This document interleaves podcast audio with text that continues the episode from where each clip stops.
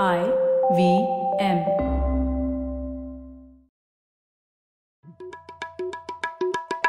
भाई हम हिंदुस्तानियों को बतियाना बड़ा पसंद है। बंगाली में अड्डा, उड़िया में खोटी, कन्नड़ा में हरटे और हिंदी में पुलियाबाजी। इस कला के लिए हमारी हर भाषा में एक शब्द है। तो प्रणय और मैं तो अक्सर मिलकर पुलियाबाजी करते ही रहते हैं। हमने सोचा कि आपको भी इसमें शामिल कर लिया जाए।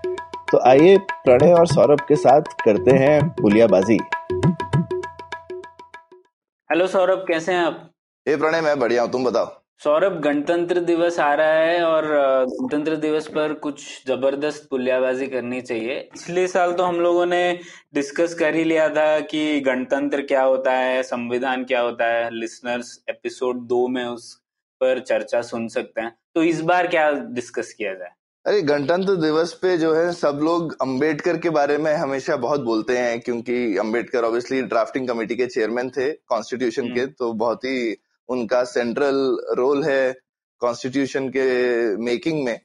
पर अंबेडकर की बाकी जो राइटिंग्स हैं जो कि बहुत पावरफुल हैं और क्या लिखते हैं उस बारे में कुछ डिस्कस नहीं होता। अंबेडकर का स्टैचू हम लगा देते हैं और एक भाई अंबेडकर ने संविधान किया, उसके अलावा वो क्या लिखते हैं और उन्होंने क्या लिखा था इसके बारे में चर्चा बहुत कम होती है। तो ये एक मेरे ख्याल से अच्छा ओकेजन है जहाँ पे हम अंबेडकर की कुछ राइटिंग्स को डिस्कस कर सकते हैं। हाँ, ये सही बात है। और हम दोनों एक्सपर्ट्स तो नहीं है इस विषय पर थोड़ा बहुत हम लोगों ने जो रीडिंग की है वो डिस्कस करते हैं और आशा करते हैं कि हमारे लिसनर्स हमें और ज्ञान देंगे इसके बारे में।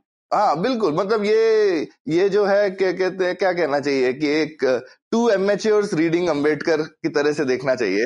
तो हमने अंबेडकर को एटलीस्ट पढ़ा है और हम पढ़ के खुद जो हमें एक्साइटमेंट हुआ है उनकी रीडिंग पढ़ के वो हम शेयर करना चाहते हैं, क्योंकि अंबेडकर का एक तो लिखने का तरीका बहुत जबरदस्त है। वो एक आर्गुमेंट लेते हैं और उसको ऐसे इतने साइड से अटैक करते हैं और इतने लॉजिकली अटैक करते हैं कि जबरदस्त है। उनका वो स्टाइल ही जबरदस्त है। पहली बात तो हम ट्राई करेंगे कि वो हम स्टाइल को जो है वो बाहर के लाकर दिखा सकें अपने लिसनर्स को। और जो दूसरा चीज है उनका कि वो एकदम जिसको बोलते हैं हिंदुस्तान का जो पूर्व पक्ष वाला सिद्धांत रहा है, वो अच्छे से जिस आर्गुमेंट को पहले वो डिस्ट्रॉय करना चाहते हैं वो उसको पहले बहुत अच्छे से एक्सप्लेन भी करते हैं। हाँ, हाँ, हाँ। उसके बाद बोलते हैं कि अच्छा ये आर्गुमेंट है, अब मैं बताता हूँ ये कैसे गलत है। हाँ, हाँ। और कई बार वो एकदम आर्गुमेंट जड़ तक जाते हैं, ऐसे नहीं ऊपरी सतह पर नहीं होती उनके आर्गुमेंट। हाँ हाँ बिल्कुल, काफी डिटेल्ड एनालिसिस होता है। और दूसरा, लेकिन मैं ये भी चीज बोलूंगा, काफी जगह पे मुझे थोड़ा वो काफी हाइपोथेसिस भी करते हैं। हर चीज का सबूत नहीं होता है, लेकिन वो कोशिश करते हैं सच तक पहुंचने की थ्रू लॉजिकल आर्गुमेंट्स। तो हो सकता है वो कहीं पे सही भी हो, कहीं पे गलत भी हो।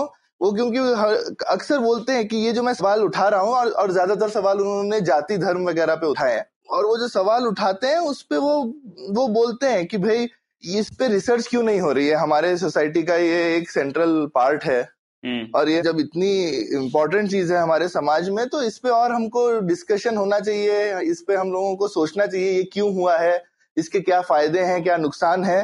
लेकिन जिस तरह से लगता है कि जब अम्बेडकर ने ये सवाल उठाए तो वो पहले थे, और उसके बाद भी शायद कोई बहुत लोगों ने तो इस पे शोध नहीं किया है, और राजनीतिक कारणों की वजह से शायद। पर सौरभ एक और बात ये भी है कि मतलब अंबेडकर इतने मतलब तेजस्वी कैरेक्टर हैं कि उनका जो कुछ भी पढ़ने के बाद हम इजीली इन्फ्लुएंस हो जाएंगे, वो जो कहेंगे मान लेंगे, ऐसा भी होने का एक डर रहता है। इसीलिए अंबेडकर की एक जो उन्होंने लिखा था हीरो वर्शिप के बारे में, मैं पहले वो कहना चाहूंगा इससे पहले कि हम स्टार्ट करें। उन्होंने कहा था कि धर्म में भक्ति से शायद आपको मुक्ति मिल जाए, पर राजनीति में भक्ति का मुकाम हमेशा तानाशाही होता है। तो हीरो वर्शिप करना किसी को भी ठीक नहीं है, और अंबेडकर को भी हीरो वर्शिप करना ठीक नहीं है। इसीलिए शायद वो अपने पुतले बने हुए देखते तो फिर मर जाते। तो एक वो बात भी है। तो शायद उनको ट्रिब्यूट देने का सबसे बढ़िया तरीका यही है कि उनके विचारों से एंगेज करें और उनके विचारों को भी क्वेश्चन करें, तो शायद अंबेडकर को सही ट्रिब्यूट होगा। बिल्कुल, मुझे लगता है कि उन्होंने जो सवाल उठाए हैं और वो बोलते भी हैं कि ये इम्पोर्टेंट सवाल है। जैसे जाति में वो बोलते हैं कि भाई हमको सोचना चाहिए कि हमारे समाज में छुआछूत क्यों है, हमारे समाज में आज तक आदिवासी क्यों रह गए, और हमारे समाज में क्रिमिनल ट्राइब्स क्यों है। ये मेरे को पहले तो पता ही नहीं था कि ये क्रिमिनल ट्राइब का कॉन्सेप्ट क्या होता है। अम्बेडकर की राइटिंग में सबसे पहले पता चला कि हमारे यहाँ पे एक्चुअली, और ये कोई ऐसे एक दो नहीं, उनके हिसाब से 1910 या कभी के सेंसस में कुछ 2 करोड़ लोग इंडिया में ओके, उनके पूरे ट्राइब को क्रिमिनल घोषित कर दिया गया, ये क्रिमिनल लोग हैं। तो उन्होंने कहा ये कैसी ज्यादती है, ऐसा कैसे हो सकता है कि पूरी की पूरी जो है ट्राइब्स क्रिमिनल हो आपकी सोसाइटी में, तो आपको सोचना चाहिए ना ऐसा क्यों है। और ऐसा नहीं होना चाहिए, ये तो गलत चीज है। तो ये जो सवाल है वो इम्पोर्टेंट है, और उसके बाद वो जिस तरह से उन सवालों की जड़ तक जाने की कोशिश करते हैं वो इम्पोर्टेंट है। उनका जो स्टाइल है रिसर्च का और आर्गुमेंट का, तो जो मैं बिल्कुल तुमसे एग्री करता हूँ कि ऐसा नहीं कि जो उन्होंने लिख दिया वही ठीक है, लेकिन अगर हमको उसको गलत दर्शाना है तो उसके लिए उतने ही लॉजिकल आर्गुमेंट्स होने चाहिए जैसे कि अम्बेडकर ने दिखा, या फिर एक्चुअल प्रूफ होना चाहिए। तो अम्बेडकर भी जो भी उस टाइम पे प्रूफ अवेलेबल था वो उसको मानते हैं और फिर इंटरप्रेट करते हैं बाकी चीजों के साथ में, और फिर बोलते हैं कि भाई हाँ ये सब देख के लग रहा है कि ऐसा होना चाहिए। हाँ, और वही उन्होंने भी कहा था कि साइंटिफिक प्रोसेस में अपने राइटिंग के दौरान उन्होंने भी अपने विचार कई बार बदले, और उन्होंने भी कहा कि अगर प्रमाण मिला उनके विचारों के विपरीत तो विचार बदल देने चाहिए, मतलब। तो और उन्होंने उनकी राइटिंग में दिखता है ये, उनके भी विचारों में बदलाव आया है। ऐसा नहीं कि मतलब एक हो गया विचार तो बस अब तो मैं उसके अलावा और किसी में विश्वास बिल्कुल, या फिर उन्होंने किसी और का पढ़ा और मान लिया, वो बिल्कुल ही नहीं करते थे। और दूसरी चीज, ठीक है आज हम शायद जो समाज वाले उनके आर्टिकल्स हैं वो डिस्कस करेंगे, लेकिन उनके जो दूसरे आर्टिकल्स खासकर इकोनॉमिक्स वगैरह पर हैं वो भी जबरदस्त ही हैं। हाँ। और कभी मौका मिलेगा तो करेंगे। लेकिन सोचो उन्होंने अर्ली 1900 जो उनका पहला, उन्होंने जो इंडिया की करेंसी पे जैसे जो एक ऐसे उनका काफी लैंडमार्क ऐसे है, वो उसमें भी मेंशन करते हैं कि इंडिया में एग्रीकल्चर में स्मॉल लैंड होल्डिंग की बड़ी प्रॉब्लम है। हाँ, तब से उन्होंने प्रॉब्लम डिस्कस किया था। हाँ, वो प्रॉब्लम आइडेंटिफिकेशन तो उनका काफी जबरदस्त ही है। वो हमेशा जो है नब्ज तक चले जाते हैं फटाफट कि ये एक प्रॉब्लम है, अब इसका क्या करना चाहिए। वो प्रॉब्लम आज तक है, लेकिन प्रॉब्लम आइडेंटिफाइड बहुत पहले से है। हाँ, और उनकी पाकिस्तान वाली राइटिंग्स भी कितनी इंटरेस्टिंग है सौरभ। वो जो किताब है पार्टीशन ऑफ इंडिया या ऑन पाकिस्तान, वो भी बहुत जबरदस्त। बिल्कुल, मुझे याद आता है हमारी जो एक गेस्ट है श्रुति राजगोपालन, उन्होंने वो किसी और पॉडकास्ट पे थी, शायद सीन एंड अनसीन पे थी, और उन्होंने ये बताया था कि अम्बेडकर अगर ट्विटर पर होते तो वो जबरदस्त होते, क्योंकि उनका एक सेंटेंस में वो जो एक ज्ञान दे देते हैं वो बहुत जबरदस्त रहता है। ये तो सही बात है। मुझे लगता है अम्बेडकर और गांधी दोनों ट्विटर पे होते तो उनकी लड़ाई देखने में मजा आता ट्विटर पे। हाँ, सही है। तो फिर सीधे मुद्दे पे आते हैं अभी सौरभ। हाँ। तो वैसे तो उन्होंने कास्ट पर ही काफी लेख लिखे हैं, तो हम शायद सब लेख तो हमने पढ़े भी नहीं है और डिस्कस भी नहीं कर पाएंगे। तो आज ऐसे करते हैं, इस चर्चा को 2 भागों में विभाजित करते हैं। पहले हम लोग डिस्कस करते हैं ये छुआछूत के ऊपर जो उनके 2 लेख थे।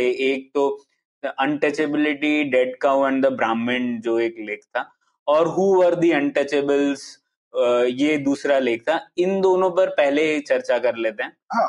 और दूसरा फिर उनका जो काफी लैंडमार्क ऐसे है, जाति प्रथा का उन्मूलन या फिर अनाहिलेशन ऑफ कास्ट, दूसरे भाग में उस पे चर्चा कर लेते हैं। ठीक, और ये ऑर्डर अच्छा है क्योंकि जो पहले 2 लेख हैं उसमें वो एकदम जाने की कोशिश करते हैं जड़ पे कि भाई हिंदुस्तान में क्यों छुआछूत परंपरा आई और जो लोग दलित बने और दलित क्यों बने, और ये उनका काफी लंबा और डिटेल्ड एनालिसिस है कि ऐसा क्यों हुआ।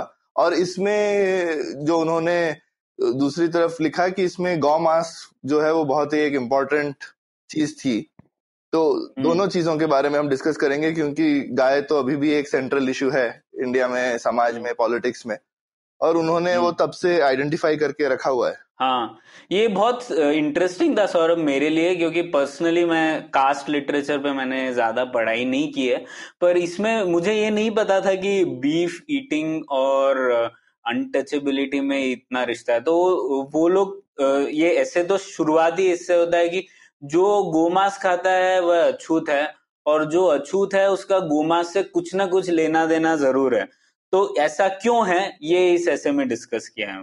बिल्कुल, तो ये जाने से पहले मेरे ख्याल से एक, क्योंकि हम अक्सर ये दलित वर्ड यूज करते रहेंगे, तो एक दलित वर्ड पर एक पहले चर्चा हो जाए। ये मैंने अंबेडकर के ऐसे पे ही पढ़ा था कि ये दलित शब्द कैसे आया।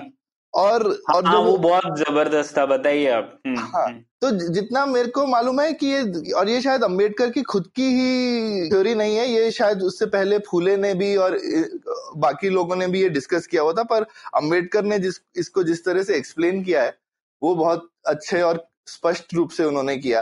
तो अंग्रेजी में जब अंबेडकर लिखते हैं तो वो फ्रेज यूज करते हैं ब्रोकन मैन, और उनका जो कहना चाहिए सेंट्रल थीसिस है कि ये शुरू में अनटचेबल लोग कैसे इवॉल्व हुए सोसाइटी में। तो उसमें वो बेसिकली बताते हैं कि जो पहले ट्राइबल सोसाइटी थी, तो उसमें सबसे पहला चीज था ट्राइबल सोसाइटी में कि काफी ट्राइब्स या छोटे गांव जो होते थे वो अक्सर, क्योंकि लड़ाई झगड़ा तो उन सोसाइटीज में बहुत ज्यादा होता था, एक ट्राइब दूसरे ट्राइब को मार देगी, लूट लेगी, जब भी उनमें कांटेक्ट, कोई भी दो ट्राइब में कांटेक्ट आएगा तो लड़ाई तो होनी है। हाँ, तो ये पुराने समाज का फीचर है और ये काफी सोशियोलॉजिस्ट ने स्टडी किया हुआ है। अगर आप जैरेड डायमंड की वो पढ़े उन्होंने, जहाँ पे पापुआ न्यू गिनी में ट्राइबल सोसाइटीज डिस्कस करी है, वहां पे मतलब जिसको बोलना चाहिए रेट ऑफ किलिंग इतना हाई है क्योंकि किसी को भी कोई दूसरे ट्राइब का दिखेगा तो उसने मरना ही है। ठीक है, तो पुराने जमाने में ये चीज जो है पुराने सोसाइटीज का काफी बड़ा फीचर है। होमिसाइड रेट भी काफी हाई रहता है और जेनोसाइड रेट भी बहुत हाई रहता है। ठीक है, तो उसमें उन्होंने बोला कि जब कोई विलेज या कोई छोटी ट्राइब डिस्ट्रॉय हो जाए और उसमें कुछ लोग बचे तो वो क्या करेंगे, और उनको वो बोलते हैं कि ये ब्रोकन लोग हैं, ये टूटे हुए लोग उस सोसाइटी के। उन्होंने लिखा कि वो टूटे हुए लोग टिपिकली दूसरे सोसाइटी के पास जाएंगे, और अभी वो क्योंकि पूरी ट्राइब नहीं है तो वो उस तरह से थ्रेट नहीं है उस ट्राइब को, वो एक दो लोग बचे हुए हैं, तो वो जो है एक सोशल पैक्ट कर लेंगे और उस नई विलेज के एंड पे सेटल हो जाएंगे, कुछ उनके लिए यूजफुल काम करने के लिए। अच्छा, और अपनी आजीविका इस तरह से बिताएंगे उस नई सोसाइटी के साथ। अब ये हाइपोथेसिस है, इसका कितना प्रूफ है नहीं है ये मुझे भी नहीं मालूम, पर अंबेडकर का ये थीसिस है। और लेकिन अब इस थीसिस पे हमारा पूरा पॉलिटिकल इन अ वे डिस्कोर्स है, क्योंकि उन्होंने इस थीसिस के अकॉर्डिंग जो है उन ब्रोकन लोगों का जो हिंदी में वर्ड निकला वो दलित, जो कि दाल वर्ड जैसे उसका सेम रूट है, दलना। अच्छा, तो जैसे आप दाल को दलते हैं तो उसी तरह से ये लोग हैं जो दल के बने, क्योंकि ब्रोकन लोग हैं, ओ इसीलिए तो दलित हो गए। अच्छा, इसीलिए दलित हो गए, ये तो दलित। अच्छा, हाँ, तो दलित लिटरल ट्रांसलेशन है ब्रोकन पीपल। हाँ। अच्छा, तो मतलब युद्ध में जो हार गए और तो वो एक तरीके से टूट गए थे, और वो एक ये नई सोसाइटी का पूरा हिस्सा भी उन्हें नहीं बनने दिया, तो एज पे थे, इसलिए उन्हें ब्रोकन कहा गया। हाँ, और वो अपने ऐसे में जैसे लिखते हैं कि पुराने जमाने में, आई मीन जो एग्जैक्ट वर्ड है वो अंत्यजा और अंत्यवासी बोलते हैं काफी संस्कृत टेक्स्ट में। अच्छा, दलित लोगों को तो उसका, तो इनफैक्ट पुराने स्कॉलर्स ये बोलते थे कि भाई वो बेसिकली जो हमारा क्रिएशन का थ्योरी है हिंदुओं में, कि भाई पहले कैसे ब्राह्मण पैदा हुए, क्षत्रिय पैदा हुए, वैश्य पैदा हुए, शूद्र पैदा हुए, इसका एक वर्णन है। तो उसमें उन्होंने, पहले लोग बोलते थे कि ये अंत इसलिए यूज किया जाता है क्योंकि ये लोग एंड में पैदा हुए। अच्छा, लेकिन अंबेडकर ने उस आर्ग्यूमेंट को काफी अच्छे से डिस्ट्रॉय किया है कि भाई ये जो डिस्क्रिप्शन है हिंदू रिलीजन में वो वर्ण व्यवस्था के लिए है। और एक जो चीज अभी भी लोग कभी कभी इग्नोर कर देते हैं कि दलित लोग वर्ण व्यवस्था के बाहर के लोग हैं, और इन लोगों को हमारे क्रिएशन थ्योरी में डिस्क्राइब किया ही नहीं गया है। तो उसमें अंबेडकर ने काफी अच्छा एनालिसिस किया। उन्होंने कहा कि वो जो अंत्य का मतलब है वो गांव का अंत है, अच्छा वो ज्योग्राफिकल एंड है, टाइम का एंड नहीं है। हाँ, और इसीलिए अंत्यवासी इसीलिए भी बोलते हैं कि वो अंत में रहने वाले लोग। और वो प्रथा आप देखेंगे तो आज भी है। आज भी आप गांव में जाएंगे, और ये मैंने पहली बार, मुझे भी पता नहीं था क्योंकि मैं कभी गांव में पला बड़ा नहीं हूँ, लेकिन फिर मैंने कर्नाटका में एटलीस्ट गांव वगैरह में गया, मेरे ख्याल से यूपी में भी ऐसा है, मैं एक दो गांव में जब गया था तो जो दलित बस्ती होती है वो गांव के बाहर होती है। वो ऐसा नहीं है कि गांव के बीच में ही होगी या गांव के साथ में इंटीग्रेटेड होगी, वो ठीक ठाक मतलब गांव, मेन गांव होगा और उसके बाद में थोड़े डिस्टेंस के बाद में यूजुअली दलित बस्ती होती है गांव के बाहर। अच्छा। तो वो, और यही चीज अभी अंबेडकर ने ऑब्जर्व करी महाराष्ट्र में एटलीस्ट, और वो खुद महार जाति से थे तो उन्होंने उसमें ज्यादा स्टडी किया। तो अब लेकिन ये है कि अंबेडकर ने ये सारी चीजें ऑब्वियसली, वो बहुत बड़े स्कॉलर थे, उन्होंने बहुत पढ़ के, और उन्होंने 15 साल वेद पुराण स्मृति सब पढ़े हैं, तो उन्होंने काफी डिटेल्ड किया, और प्लस जो उनका खुद का एक्सपीरियंस था एज अ दलित उसमें से उन्होंने, और जो उन्होंने जाके लोगों से वो बात करते थे एज ए पॉलिटिकल लीडर वगैरह, तो उन्होंने अपने ऑब्जर्वेशंस और स्टडी से ये हाइपोथेसिस और थ्योरी निकाला। ये कोई ऐसा प्रॉपर रिसर्च या डिटेल्ड स्टडी से निकली हुई कंक्लूजन्स नहीं है।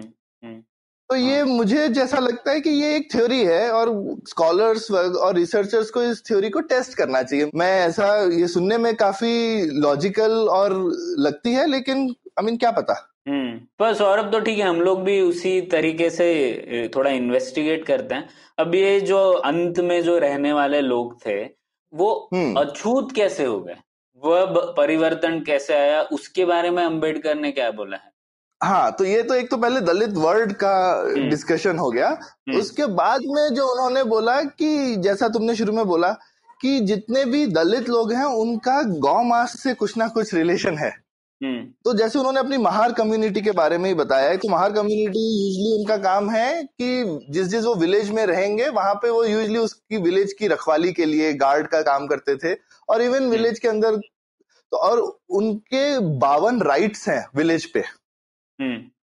तो उनका एक काम है, वो एक सर्विस प्रोवाइड करते हैं विलेज को, प्लस उनके राइट्स हैं, और उस राइट में एक बहुत इंपॉर्टेंट राइट जो है वो है कि जो भी गांव के मरे हुए एनिमल्स हैं, स्पेशली गाय वगैरह जब मरेगी तो उस पे उन्हीं का हक है और वो उसको लेकर आएंगे। तो उन्होंने यही देखा, जैसे जो जाटव लोग हैं जो कि लेदर का बिजनेस करते हैं वो अनटचेबल है, तो उन्होंने दिखाया कि ज्यादातर जो अनटचेबल लोग हैं या तो वो गाय से कुछ रिलेटेड बिजनेस करते हैं या फिर बीफ खाते ही हैं। और ये चीज अभी मैं काफी अच्छी बुक पढ़ रहा था, द दलित एंटरप्रेन्योर, जहाँ पे दलितों की एंटरप्रेन्योरियल हिस्ट्री दिखाई थी, तो वहां पे उनके बहुत इंटरव्यूज थे, और ज्यादातर में एक ये मेंशन है कि ज्यादातर जो दलित हैं जब वो लोग सेलिब्रेट कर रहे होते हैं और जब उनका फीस्ट होता है तो द फीस्ट जो है वो इन्वॉल्व्स बीफ। अच्छा। हाँ, अब इसमें मैं लेकिन एक चीज बोलूंगा जो एटलीस्ट अब मेरे पर्सनल ऑब्जर्वेशन से कॉन्फ्लिक्ट करती है अंबेडकर के एक्सपीरियंस में, क्योंकि हम कर्नाटक में रहते हैं। यहाँ कर्नाटक में एटलीस्ट मुझे मालूम है कि काफी जातियां हैं जो दलित नहीं हैं और फिर भी बीफ कंजम्पशन करती हैं। तो ये उनका जो प्रिसाइज कोरिलेशन है ना, उन्होंने काफी कॉन्फिडेंस के साथ ऐसे बोला है कि भाई अगर अछूत हैं तो बीफ खाते होंगे और नहीं खाते हैं तो नहीं होंगे। हाँ, दोनों तरह से। हाँ, हाँ, दोनों तरह से। तो मुझे नहीं लगता है कि ठीक है, क्योंकि हिंदुस्तान बहुत विभिन्न प्रकार की चीजें हैं देश में, और आप एक ही जगह के एक्सपीरियंस को पूरे हिंदुस्तान पे अगर सोचें कि पूरे हिंदुस्तान में वो यूनिफॉर्मली होता होगा तो ऐसा तो है नहीं। तो ये जो चीज है, तो अभी हम उनके वो ऐसे को थोड़ा फॉलो करते हैं, और उस ऐसे में उन्होंने जो 4 क्वेश्चन पूछे हैं वो बहुत अच्छे हैं। तो उस पे जाते हैं। तो क्या है वो 4 क्वेश्चन? हाँ, तो 5 सवाल है उसमें। एक सबसे पहला सवाल था कि क्या रिश्ता है गोमांस का छूत अछूत प्रथा के साथ। ठीक है। फिर दूसरा सवाल था हिंदुओं का क्या हमेशा से नाता था गोमांस के साथ। तीसरा सवाल था गैर ब्राह्मण लोग गोमांस खाना कब उन्होंने छोड़ दिया। ठीक है। चौथा सवाल था कि ब्राह्मण लोग ही कैसे ये मांसाहारी से शाकाहारी हो गए और गोमांस को त्याग दिया। और अंत में उन्होंने पूछा कि गोमांस खाने वाले अछूत कैसे हो गए। ठीक, तो ये हमने तो अभी डिस्कस किया कि अंबेडकर की थ्योरी में जो बीफ ईटिंग है वो अनटचेबिलिटी का रूट बन गई। हाँ। और इसकी वजह से अनटचेबिलिटी जो है, तो और वो हमने अभी डिस्कस भी किया। तो मैं बोलूंगा कि और उन्होंने 1910 के सेंसस को यूज किया है इस डेटा के लिए, जहां पे उन्होंने देखा कि जितनी भी अनटचेबल कास्ट थी सेंसस में, तो ऐसा भी नहीं है कि उन्होंने, I mean as a good scholar he was looking at all the data available. तो 1910 के सेंसस में उन्होंने देखा कि 10 में सेंसस हुआ होगा, 11 में पब्लिश, तो उसमें उन्होंने देखा कि जो भी अनटचेबल्स हैं वो अपने फूड हैबिट्स में बीफ को उन्होंने मेंशन किया हुआ है। तो उसमें तो ये उन्होंने, ये तो हमने खैर डिस्कस किया कि उन्होंने ये चीज कि there is a correlation first, कि भाई कोरिलेशन है। अभी वो कॉजेशन है कि नहीं है, इसको वो आगे एनालाइज करना चाहते हैं। तो पहला चीज उन्होंने सवाल किया कि क्या हिंदू कभी बीफ नहीं खाते थे। और ये डिस्कशन काफी, मैं बोलूंगा, कंट्रोवर्शियल है, क्योंकि अभी भी बहुत लोग ये चीज बोले तो ऑफेंड भी हो जाते हैं, क्योंकि गाय जो है वो काफी पार्ट्स में हिंदुस्तान में काफी, आई मीन, पावन एनिमल है, सेक्रेड एनिमल है। हाँ सौरभ, मुझे मेरे एक दोस्त ने बताया कि जैसे गोरखपुर, मुझे ध्यान दिलाया तब मुझे एकदम रियलाइज हुआ, गोरखपुर मतलब गोरक्षा करने के लिए, राइट। हाँ, गोरक्षापुर का अभ्रंश जो है वो गोरखपुर हो गया है। हाँ, तो मैंने कभी सोचा नहीं था उस तरीके से, इतना महत्वपूर्ण था कि उसके ऊपर एक पूरा मठ है, मतलब। हाँ। और यूपी में खासकर, आई मीन, गाय हम बहुत सेंट्रल इशू रहा है पॉलिटिकली भी, और काफी टाइम से डिमांड रहा है कि पूरे हिंदुस्तान में जो है वो गाय के स्लॉटर पे भी बैन होना चाहिए और खाने पर भी बैन होना चाहिए।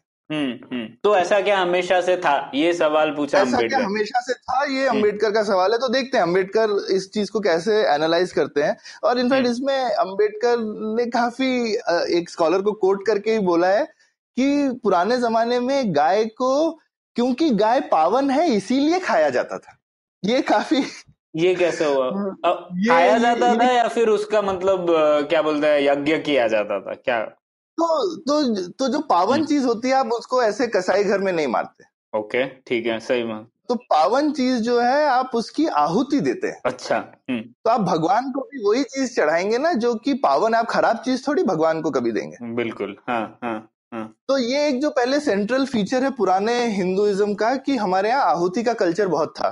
हाँ। वो अभी हम कहीं कहीं पे उसको ब्रश कर देते हैं कारपेट के नीचे। तो ये हमको समझ में आना चाहिए कि यज्ञ का मतलब ही आहुति है। हाँ, तो यज्ञ, हम लोग ऐसे सोचते हैं यज्ञ मतलब ये जो हम ऐसे बीच में आग जला देते हैं इसको यज्ञ बोलते हैं। हाँ। नहीं, यज्ञ तो अभी क्योंकि हमने यज्ञ चेंज कर दिया है, क्योंकि हिंदुओं ने आहुति बंद कर दी एक टाइम पे आके, लेकिन बिना आहुति के कोई यज्ञ नहीं है। तो अभी हम आहुति देते हैं, हम सिर्फ एक सामग्री चढ़ा देते हैं ना अंदर, स्वाहा करके। हाँ, करेक्ट, वो रिप्रेजेंटेटिव हो जाता है, मतलब मान लो ऐसा। हाँ, अभी हम नोशनल आहुति देते हैं, हम एक्चुअल आहुति नहीं देते हैं। हाँ। लेकिन तो ये चीज मैंने एक बार, मुझे भी मालूम नहीं थी, क्योंकि ऐसे वर्ड देखो तो समझ में नहीं आता, पर एक गांधी की स्पीच है बहुत अच्छी, उसमें गांधी जो है वो मेंशन करते हैं कि वो एक्चुअली मुसलमानों को स्पीच संबोधित कर रहे होते हैं, तो वो बोलते हैं देखिए यज्ञ का मतलब है कुर्बानी। ओके। तो वो बोलते हैं देखिए आप लोगों के यहाँ कुर्बानी काफी इम्पोर्टेंट कॉन्सेप्ट है और हमारे यहाँ भी है। तो वो बेसिकली यज्ञ को यूज कर रहे थे एज अ सिंबल कि हम लोगों में कितनी समानता है, क्योंकि एज अ पॉलिटिकल लीडर वो चाहते थे कि हमारे में भेद कम हो और समानताएं ज्यादा हो। तो वो बता रहे थे कि देखिए भाई यज्ञ और कुर्बानी जो है वो एक ही चीज होती है। अच्छा। तो लेकिन उससे वो पॉलिटिकल आर्गुमेंट कितना सही है नहीं है, लेकिन उससे मुझे जो है वो एटाइमोलॉजी जो है वर्ड का मतलब ठीक से समझ में आया, क्योंकि हम तो यज्ञ सुनते हुए बड़े हुए हैं, पर कभी हमने ऐसा नहीं सोचा था कि यज्ञ का मतलब कुर्बानी होता है। हाँ। तो उसके बाद अंबेडकर ने काफी सारे साइटेशन दिए हैं वेदों में भी और शतपथ ब्राह्मण में भी और काफी एंशिएंट टेक्स्ट में, जहां पर एविडेंस है कि हिंदू में ब्राह्मण वगैरह सब लोग मिलके हम लोग खाते ही थे बीफ। लेकिन वेदों में जो मेंशन किया गया है कि गाय को नहीं मारना चाहिए, उसका कॉन्टेक्स्ट जो है वो है कि दुधारू गाय को नहीं मारना चाहिए। और ये भी कॉन्टेक्स्ट है शायद कि मतलब वो प्रचलन था इसीलिए उसको प्रिवेंट करने के लिए लिखा गया है ना, मतलब प्रचलन नहीं था तो लिखा ही गया क्यों होगा। हाँ, कोई क्यों मना करेगा कि दुधारू को मत मारो। अब जैसे अशोक के भी जो स्तूप है उनमें भी लिखा है कि दुधारू गायों को मत मारो।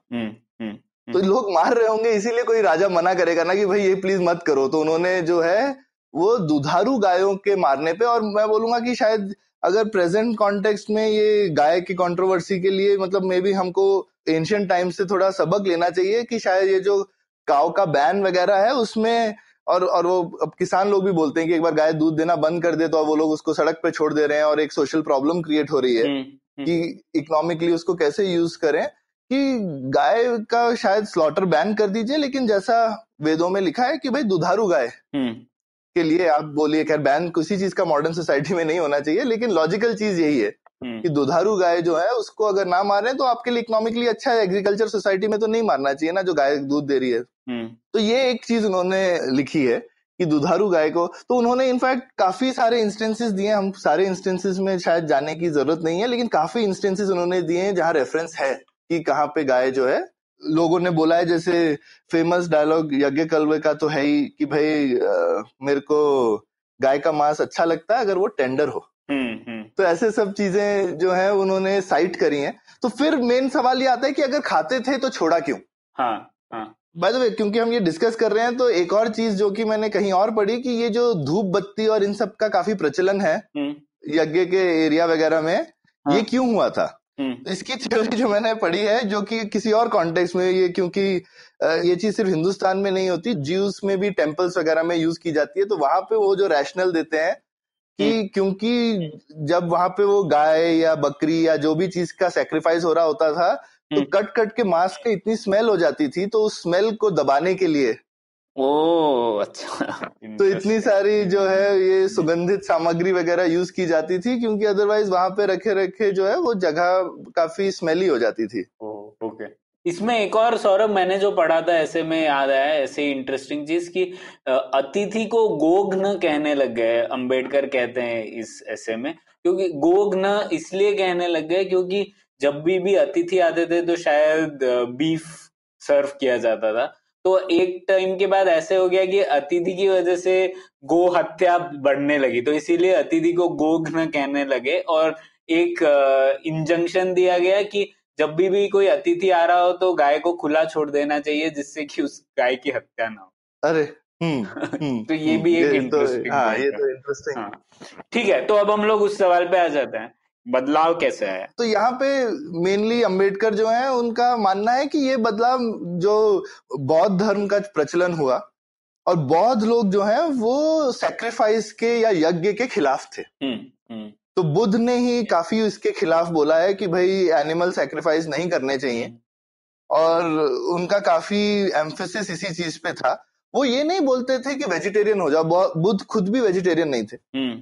वो बोलते थे लेकिन क्योंकि एनिमल सैक्रिफाइस के और भी बहुत सारे प्रॉब्लम थे, जैसे हमने देखा अगर आप खूब सारे यज्ञ करते रहेंगे तो धीरे धीरे आपके पशु जो एग्रीकल्चरल कैटल और ये सब खत्म होने लगेंगी ना, तो ये तो सोसाइटी के लिए ठीक चीज भी नहीं है। तो आप अगर लिमिटेड तरह से खाएं या फिर जब वो मरने वाली हो या फिर दूध देना बंद कर दें तो वो अलग चीज है, लेकिन जब सैक्रिफाइस दिया जाता था, इनफैक्ट सैक्रिफाइस देते टाइम पे तो लोग एकदम हेल्दी और जितनी अच्छी हो उतना प्रेस्टीज बढ़ जाता है सैक्रिफाइस का। तो सैक्रिफाइस में तो लोग ऐसा नहीं करेंगे कि खराब चीज करेंगे, सैक्रिफाइस में आप प्रेस्टीजियस चीज की सैक्रिफाइस करते हैं। तो वो चीज के काफी खिलाफ थे, और बौद्ध धर्म तो हिंदुस्तान में बहुत ज्यादा पॉपुलर हो गया था। तो अंबेडकर का ये मानना है कि ऑब्वियसली एक हिंदुस्तान में हम इतना सोचते नहीं है कि भाई हिंदुस्तान हिंदू देश था और उससे बौद्ध देश हुआ और फिर से हिंदू देश हो गया। कैसे हुआ है? ये कोई छोटी बात नहीं है, और हम इसको बस ऐसे पढ़ लेते हैं कि हिंदू से बौद्ध हो गया, बौद्ध से हिंदू हो गया। ये तो काफी बड़ा इवेंट है किसी भी सोसाइटी के लिए, और ये कभी भी कॉन्फ्लिक्ट फ्री नहीं होता है और नॉन वायलेंट भी नहीं होता है। तो ये दोनों ही साइड में हिंदू से बौद्ध होने में भी वायलेंस काफी था और बौद्ध से हिंदू होने में भी बहुत वायलेंस था सोसाइटी में। तो ये सब जो वायलेंट हमारा हिस्ट्री है उस पे स्टडीज कम होती हैं। अभी रिसेंटली जो political violence in ancient India book है उसमें काफी डिटेल में डिस्कशन है इस चीज के ऊपर में, पर इन जनरल तो लेकिन अंबेडकर खैर उस वायलेंस पे फोकस नहीं कर रहे हैं। अंबेडकर बोलते हैं कि उस समय हिंदू सोसाइटी को रिस्पॉन्ड करना पड़ा बौद्ध चैलेंज को। क्योंकि बहुत लोग पॉपुलर हो रहे थे इस चीज के लिए कि भाई एनिमल सैक्रिफाइसेस नहीं होने चाहिए, और लोग कह रहे थे हाँ ये अच्छी चीज है, उनको ठीक लग रही थी चीज, और वो लोग हिंदू धर्म छोड़ रहे थे। तो फिर हिंदुओं ने, और जब आप काउंटर करेंगे तो आप सिर्फ अपना नहीं सकते, आप एक स्टेप और आगे जाएंगे। तो ये उनकी थ्योरी है कि भाई हिंदू सोसाइटी ने इसको काउंटर किया कि ठीक है एनिमल सैक्रिफाइस तो हम बंद कर रहे हैं, वो छोड़ो हम तो वेजिटेरियन भी हो जाएंगे। और ये शायद उन्होंने इवन, क्योंकि उस समय जैन धर्म भी पॉपुलर था और जैन धर्म में तो वेजिटेरियनिज्म था, तो अंबेडकर सिर्फ बौद्ध धर्म पे फोकस करते हैं, मेरे हिसाब से शायद जैन धर्म का भी इन्फ्लुएंस इसमें रहा होगा।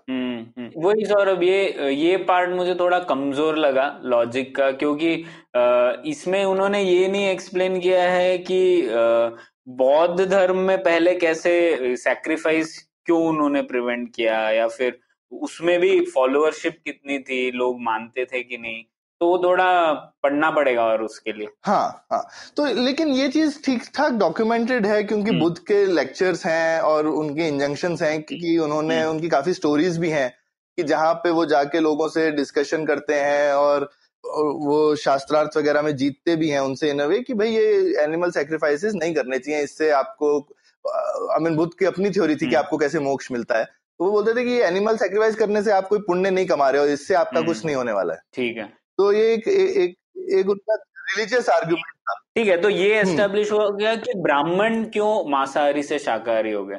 पर तीसरा सवाल जो है कि जो गैर ब्राह्मण लोग थे उन्होंने गौमांस खाना क्यों छोड़ दिया और कब छोड़ दिया, तो ये इस पर्टिकुलरली इस ऐसे में नहीं है। लेकिन एक और मैंने अंबेडकर का जो ऐसे पढ़ा है उसमें अंबेडकर लिखते हैं कि हमारी सोसाइटी का जो हायरार्की है उसमें जो हमारी कास्ट हैबिट्स हैं वो ऊपर से नीचे फ्लो होती है। नहीं सौरभ, इस ऐसे में भी था एक्चुअली, उन्होंने तो लिखा है कि मतलब संस्कृताइजेशन जो एक सोशियोलॉजिकल प्रोसेस बताया गया है, वो कारण था इसका कि गैर ब्राह्मण लोग भी ब्राह्मण लोगों को फॉलो करने लग गए और इसीलिए उन्होंने भी छोड़ दिया। थोड़ा ब्रीफली बताया। हाँ, तो कुछ और जगहों पे उन्होंने डिटेल में भी ये चीज एक्सप्लेन करी है कि हमारी सोसाइटी में जो स्ट्रक्चर है और काफी सारी हैबिट्स है वो थ्रू इमिटेशन चलती हैं, और उसमें वो एनालिसिस इस तरह से भी देते हैं कि अगर आप काफी सारी प्रैक्टिसेस को एनालाइज करेंगे तो जो भी ट्रेडिशनल हायरार्की है कास्ट की उसमें देखेंगे तो वो ऊपर से नीचे आते आते वीक होती जाती है, जैसा कि इमिटेशन में अक्सर होता है। तो ये जो चीज है और इसमें अगर आप इमिटेशन में देखोगे तो फिर अंबेडकर बोलते हैं कि एक तरह से हमारी सोसाइटी में अगर खाने के तरह से देखा जाए तो तीन तरीके के लोग हैं। एक तो शुद्ध शाकाहारी हो गए, और अंबेडकर ने ये नहीं लिखा, मैं बोलूंगा मतलब शाकाहारी में भी हमारे यहाँ पे बिना लहसुन प्याज वाले भी शाकाहारी होते हैं। ठीक है, तो हमारे यहाँ पे काफी सारे ग्रेडेशन है और शाकाहारी बिना लहसुन प्याज वाले शाकाहारी भी होते हैं। पर एनीवे शाकाहारी, फिर मांसाहारी, लेकिन मांसाहारी में वो लोग जो बीफ खाते हैं वो एकदम अलग कैटेगरी है। तो इन जनरल जो ब्राह्मण नहीं है लोग हिंदू सोसाइटी में, ज्यादातर वो लोग मांस खा लेते हैं लेकिन बीफ नहीं खाते, और जो दलित है वो बीफ भी खाते हैं। ऐसा अंबेडकर ने जो ग्रेडेशन बनाया, जो कि मुझे लगता है परफेक्ट नहीं है but maybe by and large हो सकता है सही हो। तो ये उन्होंने किया। और जब अंबेडकर ये सब लिख रहे थे एक्चुअली उस टाइम पर जेनेटिक स्टडीज वगैरह नहीं थी, हमने जेनेटिक स्टडीज के ऊपर एक एपिसोड भी किया था। तो देखें तो जेनेटिक स्टडीज भी बोलती हैं कि हिंदू सोसाइटी पहले काफी मिक्स्ड थी, और कुछ करीबन 2 से 2500 साल के पहले जो है हमारी सोसाइटी में ये जो कास्ट सिस्टम है वो एकदम रिजिड हो गया। तो अगर देखें तो ये कोरिलेट करता है। अंबेडकर भी बोलते हैं कि ये बौद्ध धर्म के बाद की चीज है ये सारी चीजें होना, और जेनेटिक स्टडीज भी उसी तरफ पॉइंट करती हैं। तो हो सकता है कि और भी इसमें फाइनर नुआंस हो, लेकिन शायद ये जो ओवरऑल एनालिसिस है ये काफी मुझे तो ठीक लगता है अंबेडकर का। हाँ, और उन्होंने ये भी बताया ना कि गुप्ता राजाओं ने गोमांस पर सख्त प्रबंध लगाए थे, जो कि 4th सदी में था करीब। तो तब थोड़ा ये कोरिलेशन है उसका। बिल्कुल। तो ये बढ़ता गया। और फिर वो ये भी चीज, अब अगर हम वापस जाएं कि वो दलित लोग भी दलित कैसे रह गए, तो वहां पे वो एक और इंटरेस्टिंग सवाल पूछते हैं कि ये जो उन्होंने सोशियोलॉजिकल थ्योरी बताई कि भाई हर जगह ऐसे कुछ ब्रोकन लोग, दलित लोग बन जाएंगे हर सोसाइटी में, तो अगर आप देखें तो उसमें कोई ऐसा डिस्कशन नहीं है कि ये हिंदुस्तान में ही होना चाहिए, हर जगह होना चाहिए ना। तो उन्होंने एक्चुअली स्टडी किया कि बाकी देशों में भी ऐसा है क्या, और उन्होंने देखा कि उनको एटलीस्ट आयरलैंड में ऐसे केसेस मिले जहां पे ऐसा होता था पहले। अच्छा। हाँ, पर फिर उन्होंने ये सवाल पूछा कि बाकी देशों में धीरे धीरे वो लोग क्यों इंटीग्रेट हो गए और हिंदुस्तान में क्यों नहीं हुए। और उसका आंसर है अनटचेबिलिटी। क्योंकि बाकी देशों में ठीक है लोग इस तरह से गांव के बाहर बाकी जातियों का इकट्ठा हो जाना, ये बाकी जगहों पे भी होता था या बाकी ट्राइब्स का, लेकिन ओवर टाइम मतलब कई 100 सालों में ये चीजें खत्म हो गई। पर हिंदुस्तान में क्योंकि वो जो लोग बाहर थे और धीरे धीरे वो चीज, अंबेडकर का मानना है कि ये जो बीफ ईटिंग है ये एक डिफरेंस बन गया इनके बीच में और इनकी अनटचेबिलिटी के बीच में और दूसरी लोगों के बीच में, और इस वजह से, और गाय को गौ मांस खाना एकदम जो कि कहना चाहिए अपर कास्ट सोसाइटी में बहुत ही बुरा माना जाने लगा।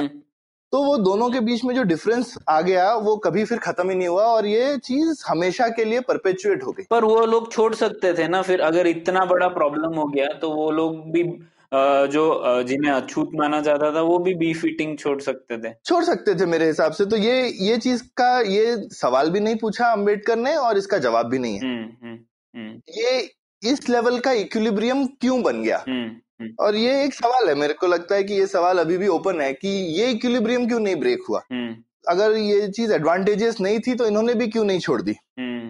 एक कारण यह हो सकता है सौरभ, जो हम लोगों ने पहले डिस्कस किया, कि क्योंकि उन्हें कुछ राइट्स और सोसाइटी में उनको एक रोल दे दिया गया था, तो अगर वो परफॉर्म नहीं करेंगे, जैसे मृत पशुओं को लेकर जाना, अगर वो नहीं करेंगे तो उनके ऊपर और पनिशमेंट्स दे सोसाइटी, इसीलिए शायद फोर्स हो गया कि ठीक है ये काम तो करना ही है।